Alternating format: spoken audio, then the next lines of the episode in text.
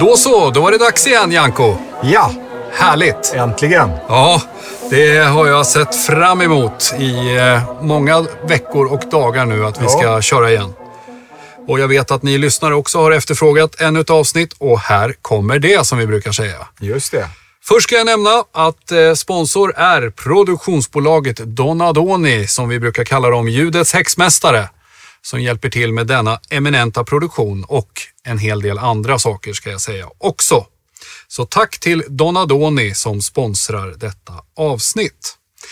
Och nu Janko så blir det lite, får jag kalla det för modern ölhistoria. Och vi ska prata bland annat om svenska pionjärer i den här nyare svenska ölbryggningen. Ja, precis. Alltså, vi har ju en ölscen idag som, eh, jag vet inte hur många bryggerier det är, men det är ju säkert över 450 bryggerier, kanske uppåt 500 idag. Ja, inte ens du hänger ju med eller? Nej, det är, jag tappade greppet runt 2010 ungefär. Fram till dess kunde jag det mesta, men efter det så... Nej, Det har ju verkligen varit, det måste vi bara börja med att konstatera, en explosionsartad utveckling. Ja. Det är ju är otroligt att ha fått vara med om det. Precis, och till slut får man ju nästan ge upp. Mm. Så. Det finns ju de som håller räkning. Jag brukar alltid fråga Johan Lenner, Portersteken, han har koll. Eh, Det är bra att det finns de som har ordning på sig när det gäller det här. Men jag har gett upp faktiskt för Ja. Men då kan det ju vara kul att backa bandet lite grann och se vad, vad, vad kommer allt det här ifrån och så att Ja. säga. Och var, var vill du börja någonstans? Jag tänker att man tar sitt avstamp i 1980-talet eller ja, första halvan av 80-talet, det var någon sorts all time low kan man säga för, för liksom den svenska ölscenen. Eh, mellanölet hade sålts i butik fram till 1977. Runt 1980 så fanns det ett drygt 20-tal bryggerier kvar i Sverige. Det fanns planer på en statligt styrd strukturrationalisering, Brygginvest. Många bryggerier läggs ner, ofta direkt efter uppköp. Pripps till exempel hade ju rätt så många bryggerier under 70-talet men de lades ner i snabb takt där. Jag vill nämna att Svenska Ölfrämjandet startade 1985 som en motrörelse mot det här eller en konsumentreaktion på liksom risken för total urvattning kan man säga. Ja, Att man ty- tyckte att det var för få bryggerier helt enkelt. Att det var för likriktat. Ja, eller att, vad... att, att bryggerikulturen i Sverige var utarmad och eh, nästan utrotningshotad. Det, det fanns ju då, som man på den tiden tyckte, att Pripps var en stor aktör.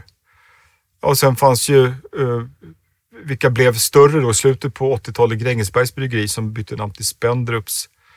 Sen fanns det Åbro, Appeltoftska, Dagens Krönlines. Det fanns eh, Banco i Skruv, det fanns tillbryggerierna i Norrland som hade anläggningar i bland annat Umeå, Luleå, eh, Östersund, moderbryggeriet. Ett tag där i slutet på 70-talet fanns ju Bockens bryggerier i Hälsingland kvar och sådär.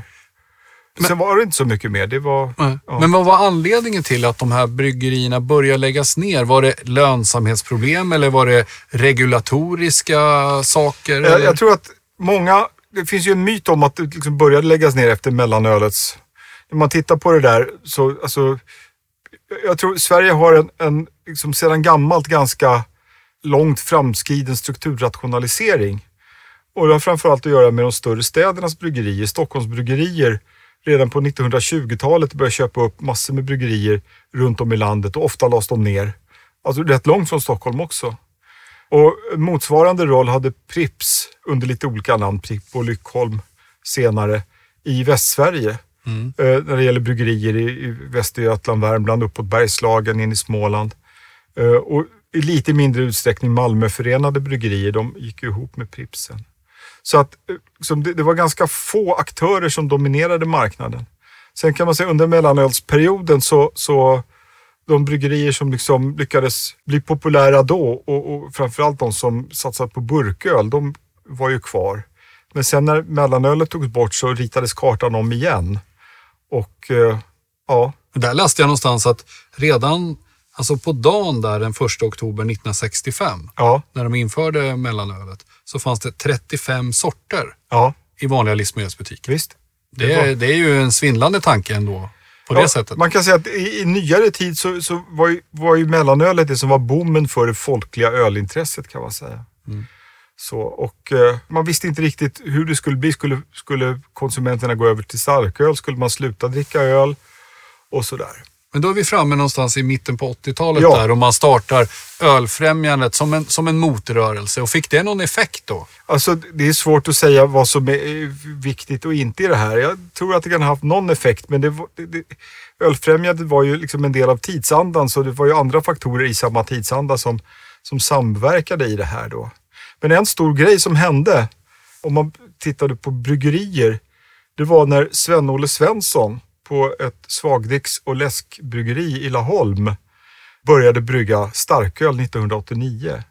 Och det här var, han var bryggmästare eh, utbildad i, i, eh, Tyskland. Eh, Det är intressant, när man åker runt bland småbryggerier i Sydtyskland, det är två svenskars namn som ploppar upp där. Som ibland tänker jag har varit överallt. Och det är Sven-Olle Svensson och det är Johan Spendrup. Ja, vi känner en svensk. Han var här tre veckor då och då. Ja, vad heter han? Johan Spendrup. Eller man kommer till liksom Nikolaus Lohmeier i, i, i Breutzelå.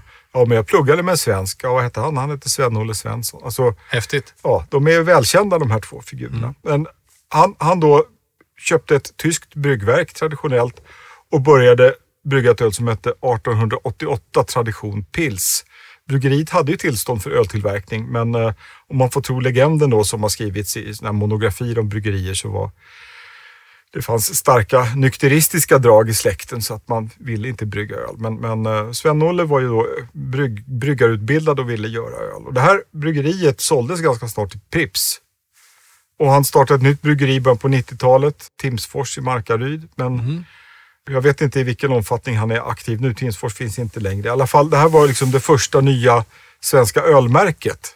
Eller, eller svenska ö, nya ölproducenten. Det hade kommit en del eh, uppmärksammade ölmärken som Old Gold från Spendrups till exempel. Oh! Det var gott öl. Ja, det var gott. Det kommer jag ihåg. Och det var liksom, Den här kantiga flaskan Ja, också. Jag vet det. farsan han ställde alltid fram den när det var lite finare Ja. middagar när man skulle servera öl. just det, Men jag minns det som ett väldigt, väldigt bra öl. mycket bra öl. Alltså, och det, det var liksom eh, i och med den sortens produkter som man kunde börja profilera öl som en premiumprodukt och inte som liksom, ersättning för vin när man hade mat där det var för mycket ägg eller vinäger eller vad det nu var. Liksom. Du sprang förbi Johan Spendrup där, eh, Spendrups. Ja, Vad kan du prata någonting mer om honom? Ja, Du nämnde honom i nej, samma- nej, han är en trevlig prick och en väldigt Mm. duktig bryggare. Men, men på den tiden så var det ju, det var ju Jens Spendrup som, Mm. som eh, drev bryggeriet och, Ulf, som var ju bröder då. Mm. Jag tror Jens var VD och Ulf höll på med marknadsföring eller hur det var. Mm. Men de lyckades i alla fall liksom göra det regionala liksom, Bergslagsbryggeriet, Grängesbergs bryggeri, till en, en angelägenhet för lite stekare stockholmare. När man börjar servera liksom, varumärket Spendrups, som ju låter annorlunda än Gränges, i, i champagneaktiga eh, eller etiketterna såg ut som champagneetiketter på Operakällaren och sådär. De lyckades i alla fall få uppmärksamhet för kvalitetsöl och på den tiden så, så gjorde de en stor affär också av att det var helmaltsöl. Sen har ju flera gått över till det sen. Men det var liksom, det var rensmakade och välbryggda öl och de var skickligt marknadsförda på det sättet. Så det hade absolut sin poäng då. I alla fall om vi går tillbaka till 1989. Samma år så fick ett bryggeri som heter Åre Bryggeri tillstånd att brygga öl. Och det, var liksom det första nya bryggeriet som fick det. Fast de började aldrig, de lät Lego tillverka ölet på andra bryggerier som redan fanns. Men det blev aldrig någonting. Så att egentligen de första bryggerier som liksom uppstod av den sort som, som vi menar idag, helt nya craft breweries, hantverksmässiga bryggerier, det var 1994. När det var några som drog igång. Källefall var ju väldigt uppmärksammat i Västergötland, Tidaholm. Eh, inriktade på ale av brittisk typ och de hade en, en väldigt eh, duktig eh, hembryggare som heter Patrik Holmqvist som gjorde deras öl. Och det var liksom fantastiskt. Det fanns då fram till år 2000 ungefär. Men inriktat på europeiska stilar, framförallt det här Källefalls Pale Ale eh, var jättegott. Samma år kom Gamlestadens bryggeri i Göteborg. Hade en lite bredare palett. Köptes av Herrljunga, de som gör cider så småningom. Sen lades det ner 2003. Norsjö gårdsbryggeri vid Motala. lades också ner 2001. De blev aldrig sådär jättestora. Och ett ställe på Gotland som heter Vivungs rök och malt, en kille som heter Lillis Svärd, Lennart Svärd. Han hade ju tillverkat malt, eller vört egentligen, så man kunde jäsa sin egen Gotlandsdricka. Och 1994 så började han sälja jäst Gotlandsdricka också. Så det här var liksom de som kom 1994, pionjärerna bland nya bryggerier. Och där, jag menar, Patrik Holmqvist eh, är ju fortfarande i högsta grad Han är i allra högsta grad aktiv eh, faktiskt och eh, han är en av de klarast, lysast, eh, klarast lysande stjärnorna på den svenska bry, bryggarhimlen. Eh, så att inget av de här bryggerierna är kvar, men, men han är ju är kvar. Så. Sen då 95 så kom eh, Jämtlands bryggeri som var otroligt hypat. De hade en bryggare som hette David Jones. Och tillsammans med Rune Bolin som var den som drog igång eh, bland annat Accurat och Oliver Twist så tog de fram en modern ljuslager som hette Hell. Oj, Och det en var ju liksom- superklassiker. en superklassiker. Den var liksom under sent 90-tal, det var ju det som definierade på något sätt svensk ölkultur. Kan vi säga att Hell är den svenska ölhistoriens viktigaste öl? Kan vi, kan vi dra det så långt? Ah, det vet jag inte. Stor, Inte? Stormaktsporter kanske? Jag, vet- jag vet inte. Eh, Det finns flera kandidater, men Hell, så, som, som vi upplevde Hell då, för drygt 20 år sedan, så var det ju enastående. Ja. Ja, för mig kommer jag ihåg, den kom väl 97. Ja, Eh, och alltså det var ju någonting som man inte hade varit med om på något sätt tidigare. För mig var det ju en av de första sådär ögonöppnarna. Ja. Att öl kunde smaka på ett annat sätt. Och det Just kanske är i det, alltså med det i bakru- bakhuvudet som jag säger det. Ja. Skulle jag dricka det idag, då kanske jag inte skulle tycka det. För jag har väl vant mig så mycket vid det. ja fast jag, jag tror att det hade unika kvaliteter och det här var ju liksom, i Sverige så slog ju inte iporna och aporna igenom riktigt förrän framåt mitten på 00-talet. Så i den här första vågen som vi är i nu, där var det liksom eh, lite mer europeiskt förankrade öl och det här, det fanns ju en period när liksom det som vi kallar för modern ljuslager var väldigt stort i Sverige och inte minst med Hell som ledstjärna då. Sen byggde ju Jämtland en massa andra bra öl också, men den, den hade en speciell... Det var ju akkurat så OTs egna, liksom stor stark kan man säga, ljusa lager. Och OT, alltså Oliver Twist. Oliver Twist. eh, Ja. Båda krogarna ligger på Södermalm i Stockholm. Mm. Finns kvar, fast eh, Rune Bolin släppte det där sen. Men eh, i alla fall Oliver Twist, där är fortfarande Jörgen Hasselqvist kvar som, som var där på den tiden. Mm. Sen samma år 95 då så grundades Grebbestads bryggeri på västkusten. Och det, det är speciellt för de köpte också ett, ett gammalt tyskt bryggverk. Det är ett av få liksom, klassiska bryggerier som finns i Sverige. Och de hade en bryggare som hette Robert Busch Sjöbom. Och vad jag förstår från eh, Facebook så hänger han mycket vid, vid Rivieran nu för tiden, men han hör också till de där eh, legendariska hembryggarna som har sopat hem hembryggnings-SM och som sen har jobbat på flera bryggerier. Han har bland annat eh, jobbat med Patrik Holmqvist på Nils Oskar en period också. En väldigt duktig bryggare och, och det mest kända eller le- legendariska ölet därifrån, alla öl var ju liksom kända för att smaka liksom klassiskt tyskt. Granit och vad de heter. Jag tror de finns kvar, det här bryggeriet. Men 1999 så kom ett, ett speciellt öl, en dubbelbock, alltså ett, ett eh, kraftigt mörkare lager som heter Lunator. Och som på den tiden faktiskt på riktigt bryggdes in vid årets första fullmåne. De gjorde en grej av det där. Det var fenomenalt bra, det ölet. Och det var Robert Buschs skapelse kan man säga. Så de fick också liksom tidigt en speciell plats i många ölälskares hjärta. Samma år då, 95, Gamla Stans bryggeri. Det var ju Invik Stenbecksfären som drog igång det. Det fanns mycket myter runt det där. Liksom att, att eh, Johan Stenbeck verkligen plöjde in mycket pengar för att få, få det precis som man ville ha det. Det stängdes eh, 1900, eller 2003 så. Ja. Men där kommer jag ihåg man gick dit och så drack man det där ölet och så kommer jag ihåg att det var...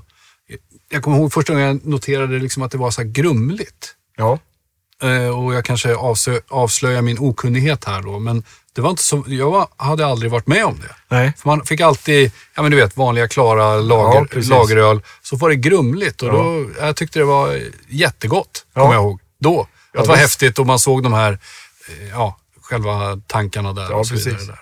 Nej, Jag gick ofta dit faktiskt på den tiden. Det ligger ju fint, eller Ja. låg fint där på, på Ja. kajen i, i Gamla stan. Och, eh, jag kände dem ganska väl under en period och var till och med med och gjorde en film, alltså infomaterial för att utbilda egna säljare och sådär. Vi spelade in en mm. ölfilm 98 tror jag. Att det var. Ja, och det var ju där också den legendariska dokusåpan Baren spelades in. Ja. Som du säkert inte missade ett enda avsnitt av. Ja, jag är dålig på sånt där. Tyvärr. Bland annat den gamla sångaren i Shaboom, Dag Finn, Jaha. var ju med. Okay. Och eh, ja, det var ju Meral som sen har varit med i många andra dokusåpor för er dokusåpa-konnässörer. Så ja. var det ju, det var ett av de första också dokusåpa där man fick där de filmade dygnet runt också. De bodde ju i någon lägenhet mitt emot där. Okay.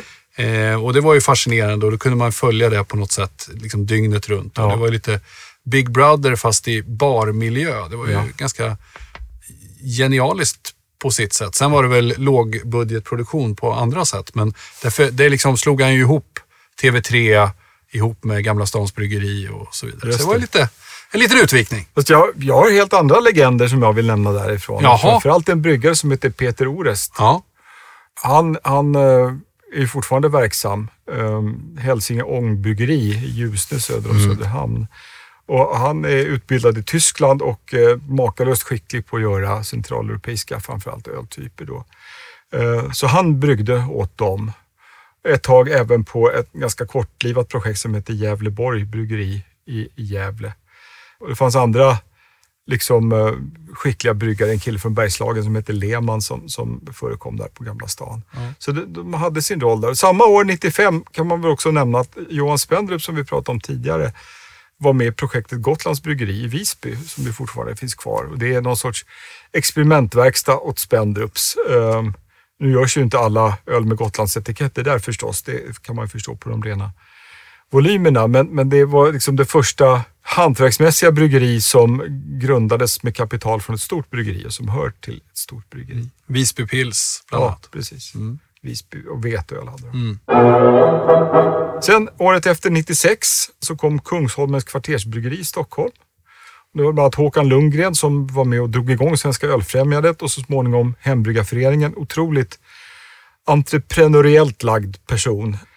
Och de drog till sig liksom massor med eh, intresserade ölmänniskor under en period och, och, till slut så ja, blev det så att det behövdes mer kapital gissar jag så att det såldes till en annan ägare och flyttade så småningom eh, till Tärnö utanför Nyköping och, och det blev Nils Oskar så småningom. Nu ligger det bryggeriet inne i, i Nyköping. Det finns inte mycket kvar från Kungsholmstiden på det sättet. Det var Lundgrens lager som var liksom deras mm.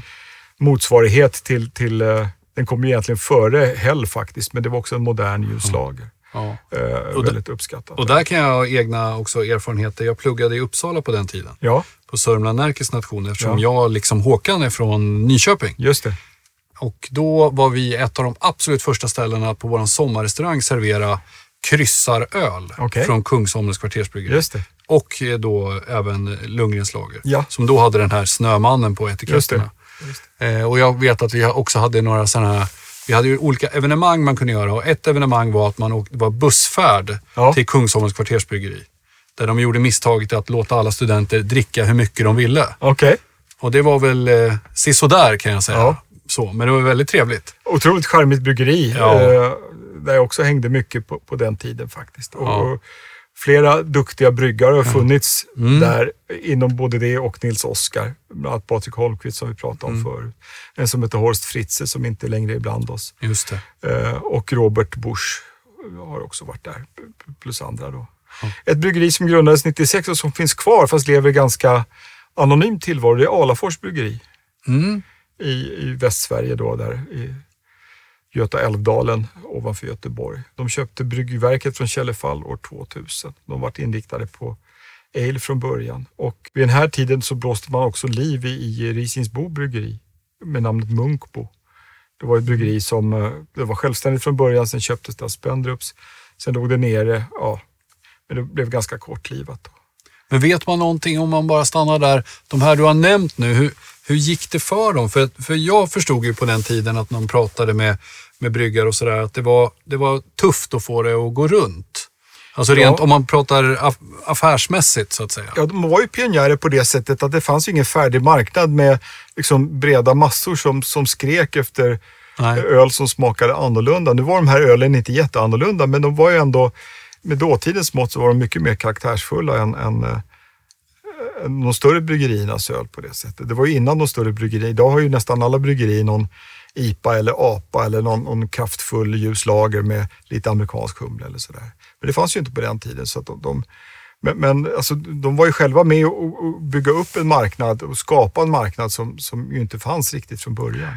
Men sen är det väl som med många andra saker att den som går i första ledet och är pionjär, det är Ja. sällan den som kanske lyckas, om man säger eh, affärsmässigt, Nej. allra bäst. Sen har de banat väg Ja, för hela den här boomen som vi har sett på senare Ja, för jag tid. märker när vi pratar om det här, de flesta har ju lagt ner. Ja. Så bryggarna är kvar, men finns någon annanstans. Jag ska väl också nämna i den här eh, vevan när vi är liksom eh, runt 90-talets mitt, att 1992, dels började man med dryckesutbildning på restauranghögskolan i Grythyttan. Vilket jag var inblandad i. Det var väldigt trevligt, men det visade någon sorts höjning av statusen för liksom gastronomi som akademisk disciplin. Och samma år så kom också första upplagan av Stockholm Beer and Whiskey Festival. Och det här är också sådana här faktorer som var och en på sitt sätt har varit med, precis som Ölfrämjandet tidigare då, har varit med och Hembryggarföreningen och bidragit till att öka ett intresse. Jag tror Ölfestivalen var väldigt viktig för där kunde man exponera sig och eh, folk vallfärdade ju dit för att liksom testa allt som var nytt på den tiden. Vilka var det som startade ölfestivalen då? Marianne Wallberg, Ja, är, hon är ju kvar fortfarande. ja hon är Still kvar going strong. Absolut. Ja. Och eh, nu finns det ju många fler ölfestivaler men, men det här har ju en särställning fortfarande. Det är ju en, eh, ett otroligt, eh, får man säga, lyckat koncept som har överlevt så länge. Och, och det har, tycker jag, som har jobbat åt festivalen under många år på olika sätt, eh, har många unika kvaliteter faktiskt. Ja, vi träffades ju där bland annat. Ja, Ja, annars hade vi minst. inte suttit här. Nej, precis. Tack, tack Marianne. Ja, tack Marianne. Ja. Ska väl också säga att 96 så kom den första eh, bryggeripubben. Ehm, alltså där man sålde ölet i en restaurang. Det hade liksom funnits lagliga problem med det tidigare. Men Gamla Stans bryggeri, det, det var väl någon typ av... Ja, det kan, Kan man säga, Ja, någon fast- variant Ja, ändå. Precis. Det var liksom avbalkat på något sätt. Men Ja, de, de ja, okej. gjorde ju det. Det som jag tänkte på nu här, det var Mm. i, i Breda Ryd, en som heter Lasse Schweiz. Han har Mm. ju Näs bryggeri idag sedan 2013. Mm. Där värdshuset i Bredaryd finns kvar och jag tror att bryggeriet är kvar där också, men det drivs ju av... Bredaryds pilsner Ja, jag, jag vet inte, klocka. jag, har inte så Ah. jättebra koll på det, Nej. men det, det, han var en pionjär på det sättet. Samma år så startade också, eller det var, startade lite efter egentligen, men eh, en annan sån här bryggeripub var Pannrummet i Göteborg. Eh, Mm. Och jag tror att det bryggverket är kvar. Det var några bröder som hette Ödman som hade det från början. Mm. Jag tror det är nya ägare nu, men jag tror att bryggverket är kvar där. Det kom väl år 2000 ungefär. Sen om vi går ett år framåt igen då, 97, Nynäshamns ångbryggeri. Mm. De hade haft Hagges bärsklubb, ett gäng ölvänner, sedan 1988.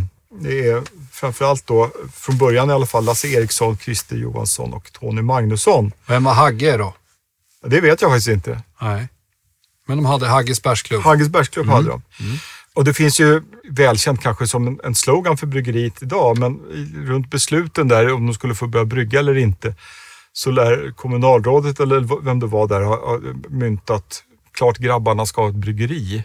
Så det fanns liksom en välvillighet i det där. De bytte lokaler efter några år men finns kvar på samma ställe eh, dit de flyttade då. Och det, det finns ju kvar och är fortfarande väldigt välrenommerat och det är Lasse Eriksson som brygger ölet där. Eh, de har liksom, Bedare Bitter var ju en tidig hit kan man säga. Oj, oj, oj. Men de har ju också eh, kan man säga, väldigt uppskattad lageröl som Landsort och Pickla Pils och de har Sotholmen Stout och andra mörka öl.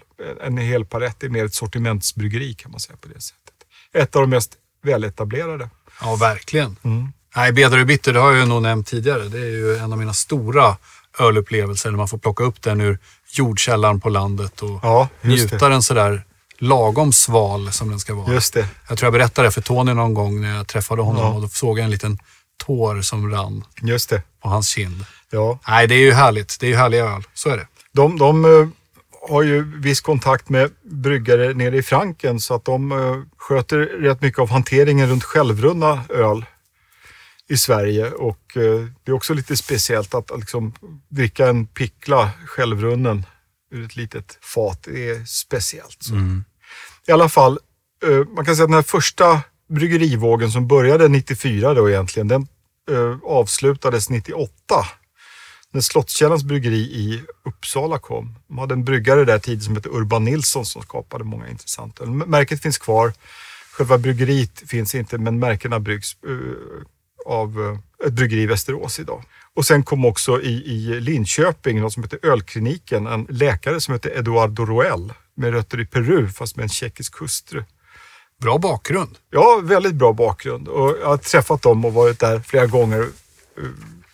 En dotter som heter Carmen som är väldigt trevlig som var med och drev det där. Som jag har förstått så ligger det väl lite i malpåse eller det har varit lite fram och tillbaka nu men det var rätt så uppmärksammat när det kom där. Men sen, sen var det stilla några år runt år 2000. Eh, Morgan Paylott startade Ölands gårdsbryggeri och höll igång det i några år. Eh, också en, en eh, mycket duktig hembryggare eh, i Degerhamn på södra Öland. Eh, men det försvann tyvärr sen. Och eh, ja, Mora, ett gammalt svagdricksbryggeri, startade med öl eh, några år in på 00-talet. Familjen Andersson. Persgårdens bryggeri hette men de heter Mora bryggeri. Hur många bryggerier har vi nu ungefär när vi är framme här vid, Ja, det är väl bara att räkna. En del har ju lagt ner där men det är väl ja, men vid millennieskiftet där ungefär? Ja, får räkna. En, två, tre, fyra. Om vi säger att det kan ha varit ett eh, 20-25 bryggerier, Ja. give or take. Mm. Mm. Något sånt där. Mm. Sen kan man säga då att nästa våg som man fortfarande då kan räkna till pionjärvågen, det är inte, det är inte den, den äldsta vågen, men liksom nästa för oss betydelsefulla våg. Det här var då innan Göteborg och Malmö riktigt kom, så det är fortfarande ganska liksom inriktat på, på Mellansverige och, och, och Stockholmsregionen då.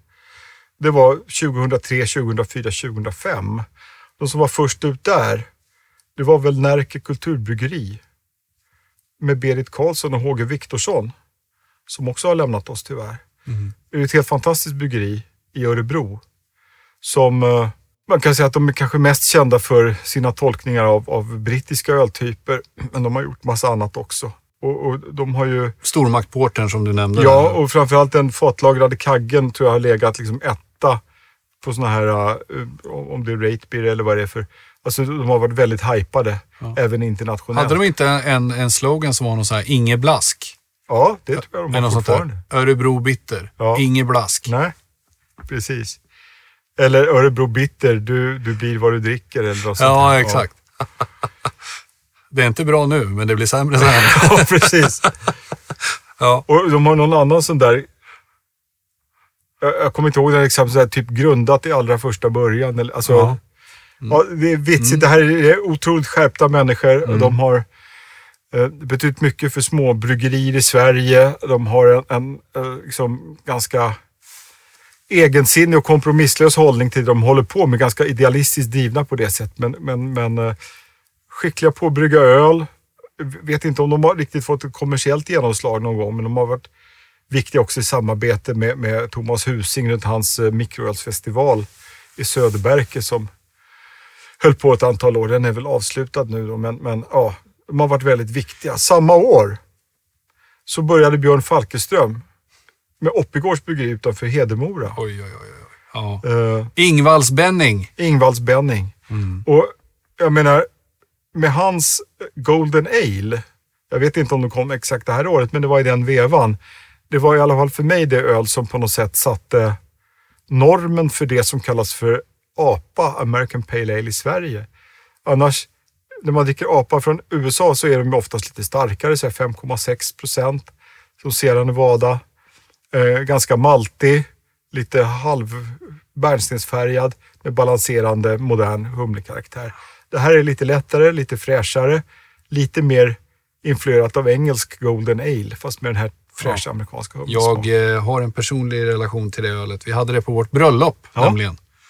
Eh, serverad vid, det, bra på, vid middagen. Ja, Jag kanske har nämnt det tidigare, men det, ja, jag, jag är svag för eh, Björn och Oppigård. ja jag så säga. Oppigård är väl, kan man säga, de har ju expanderat och de har ju en väldigt mycket större palett märken idag. Men, men många ölvänner och de som är intresserade av liksom svenskbryggt öl eh, sätter ju Oppigård som nummer ett sammantaget.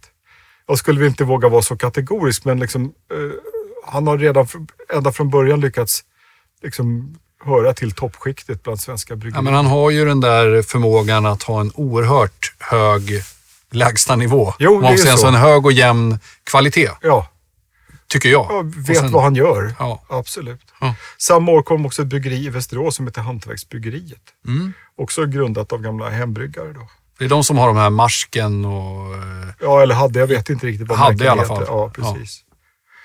Sen året efter, 2004, det har vi redan nämnt, han Peter Orest som var i Gamla stan från början. Eh, utbildad i Tyskland, Hälsinge Ångbryggeri. De flyttade från Söderhamn till Ljusne efter ett tag. Eh, en av de som tolkar centraleuropeiska typer allra bäst. Inte jättevälkänt, det förekommer ibland på vissa utvalda krogar i Stockholm till exempel. Eh, men jag vet inte om de är kommersiellt så är jätteframgångsrika, men vid sidan av Oppigård, en av de som nämns ofta, liksom som och Patrik Holmqvist också förstås, eh, som har unika kvaliteter i det här.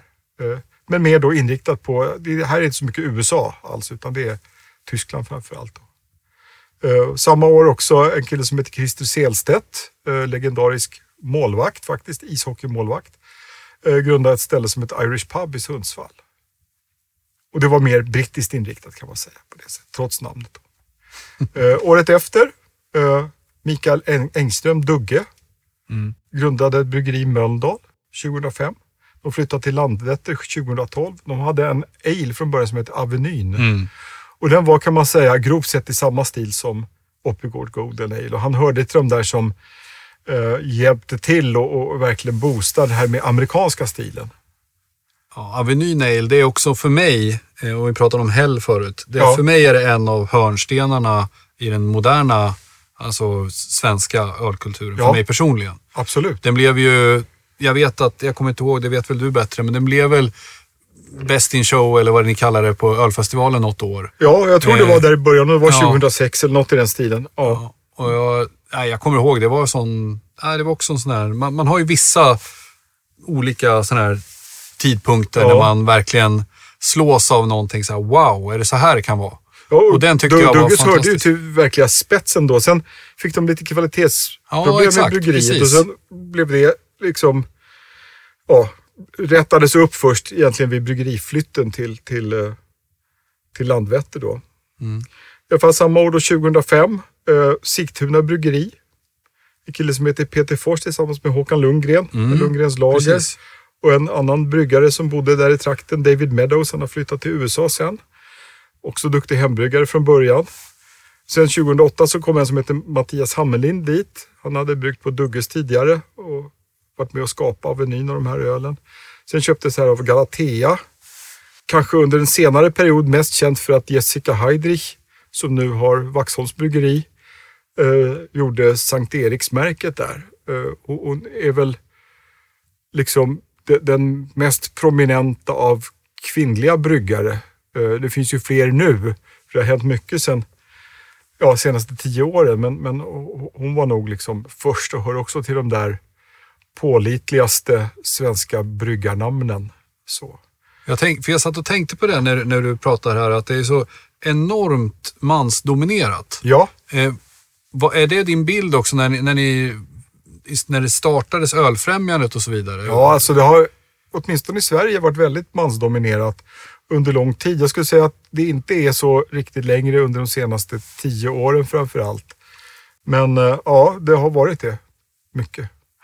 Öl är väl en maskulin dryck ja. i liksom fördomarnas värld. Ja. Så tröskeln har kanske varit lite högre, men det finns ju fler och fler väldigt goda kvinnliga förebilder. Både inom hembryggning, många av dem tar ju steget sen, och sen också kommersiellt. Det finns ju liksom fantastiska människor. Och jag vet ju nu bara senaste åren så har det dykt upp ett antal nätverk med Ja, bland annat någon som heter Ölgäris ja och så vidare. Så det är ju jättekul och jag tror också att man, som vi har pratat om tidigare, det är ju en sån, eh, en öl, en öl, en öl är ju inte riktigt sant utan det finns ju massor finns ju en hel palett. Ja, visst. Alltså apropå det vi har pratat om Ja. tidigare i en tidigare podd. Ja. Vad, vad är egentligen öl? Jo, precis. Så att det är ju fantasin som sätter gränser där nästan. Samtidigt som du säger att, att det finns ett behov av att skapa ett nätverk visar ju att det upplevs eh, liksom, finnas ett behov av det också. Så att, eh, Jag tror att det är en tidsfråga som är mycket Ja. annat. Då.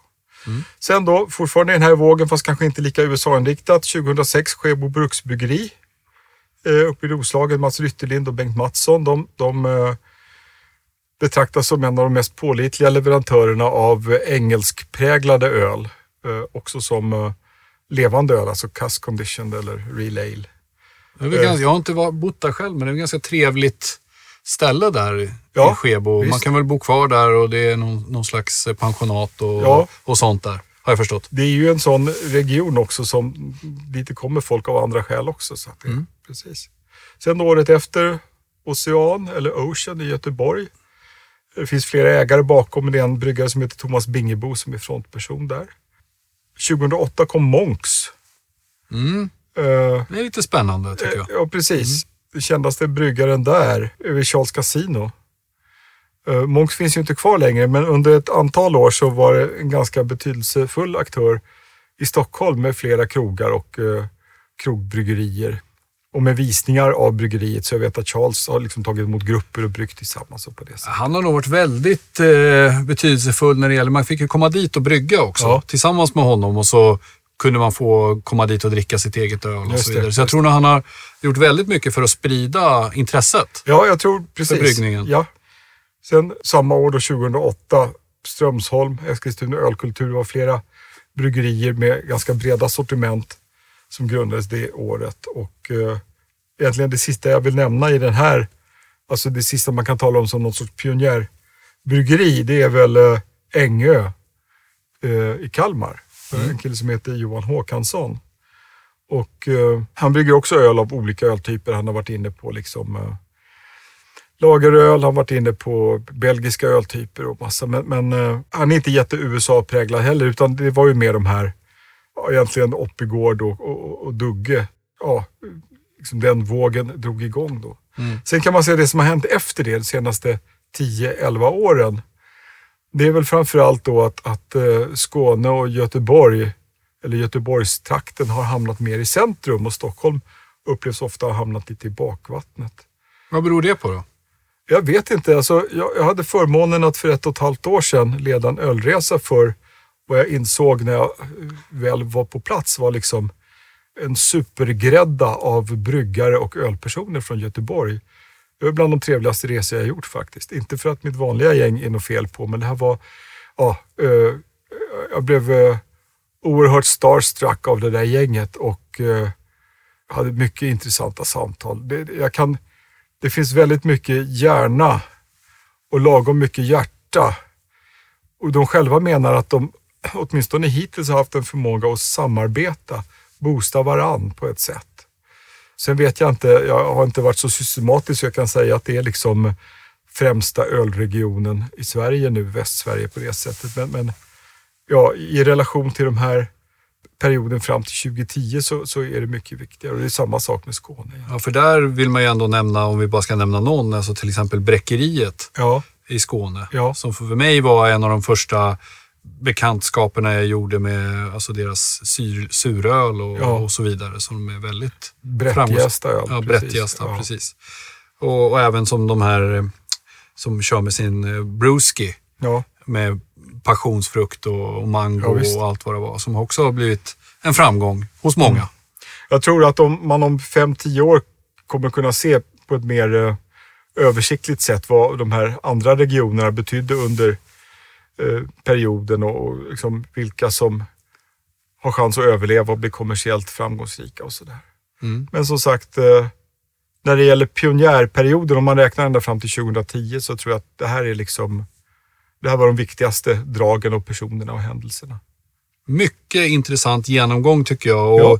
Vi får skicka ett stort tack till både de som fortfarande finns bland oss och de som har lämnat oss för den väg de beredde för det som vi ser frukterna av idag. Ja, verkligen. Eh, Det, det, jag tror att det är många av nya bryggare idag som inte har en aning om det här faktiskt.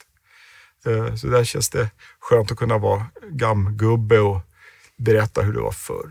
Ja, härligt. Och nu vet de och nu vet alla ni som har lyssnat det. Och vi ber att få tacka för den här gången och med det vill vi också nämna vår eh, Janko-podden på Instagram där vi kommer att eh, kanske lägga ut lite om detta och om annat intressant och även nämna då vår sponsor Donadoni, produktionsbolaget som hjälper oss med denna eminenta produktion. Och även tack till dig Janko för idag. Ja, tack Peter.